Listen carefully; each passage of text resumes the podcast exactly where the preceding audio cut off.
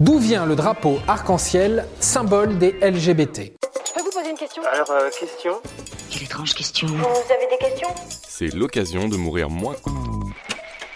Le mois de juin est depuis 1970 reconnu comme le mois des fiertés. On en a parlé dans un autre épisode de Mourir moins con.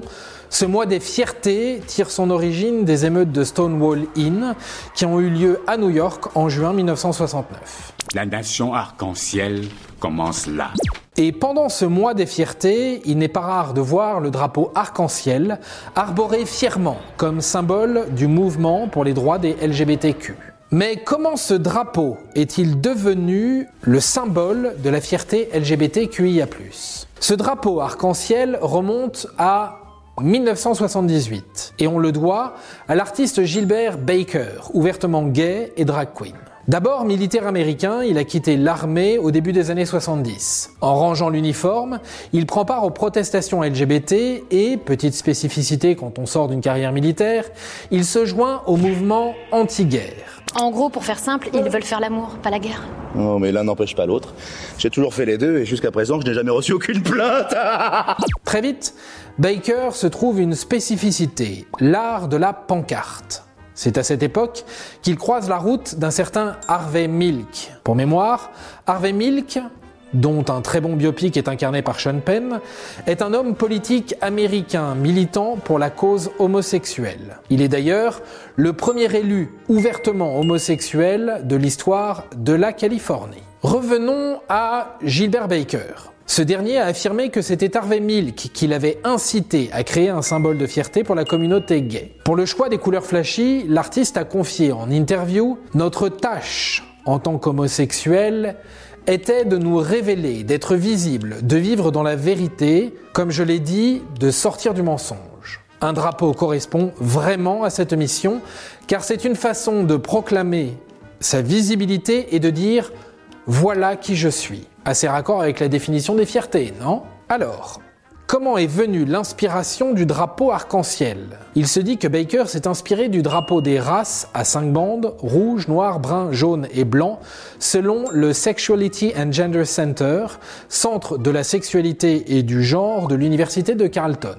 D'autres parlent d'une inspiration soufflée par la chanson à succès de Judy Garland, Over the Rainbow. Je suis désolé, ma femme a fait venir un barde pour le déjeuner, j'ai cette saloperie de chanson dans la tête, j'arrive pas à m'en débarrasser. Pour concevoir les deux premiers drapeaux, Baker sollicite l'aide d'une trentaine d'amis pour coudre huit bandes de couleurs, les fameuses bandes arc-en-ciel. Chaque couleur a sa signification propre. Le rose pour la sexualité, le rouge pour la vie, orange pour la guérison, le jaune pour la lumière du soleil, le vert comme symbole de la nature, le turquoise pour la magie et l'art, le bleu pour son symbolisme de sérénité et d'harmonie, et enfin le violet pour l'esprit. Et ce drapeau fut brandi le 25 juin 1978 pour la première fois à San Francisco. Pour la petite histoire, en novembre de la même année, Milk était assassiné à la mairie de la ville par un ancien élu. Huit bandes de couleurs donc.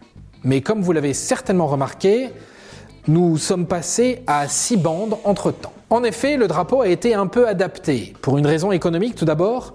Une fois les drapeaux produits en série, la couleur rose vif s'est avérée difficile à reproduire à un prix abordable. Et pour une parité ensuite, la couleur turquoise est passée à la trappe pour défiler avec le drapeau avec des bandes en nombre pair. Aujourd'hui, la version à six bandes est la plus connue. Gilbert Baker parle d'ailleurs de cette version à six bandes comme du drapeau commercial. La suite, on la connaît. Le symbole s'est propagé dans le monde entier. Que d'émotion, mais que de fierté aussi. Le drapeau a même été adapté en fonction des combats. Le Transgender Pride Flag, qui présente cinq bandes horizontales, deux bandes bleu clair pour les garçons et deux bandes roses pour les filles, avec une bande blanche au centre pour les personnes en transition. L'intersex Inclusive Pride Progress Flag ajoute un triangle jaune, un rond violet et des bandes supplémentaires au drapeau arc-en-ciel symbolisant les personnes intersexes sous-représentées dans l'imagerie générale de la fierté. Et encore récemment, en 2018, apparaît le drapeau Progress.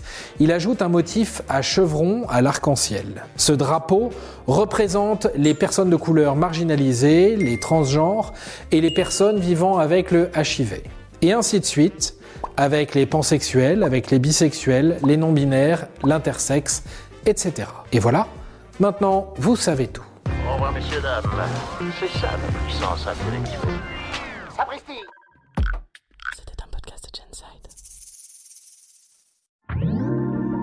Attends, avant de partir, j'ai juste un truc à te dire. Viens découvrir notre podcast Sexo, la question Q. Deux minutes pour tout savoir sur la sexualité féminine.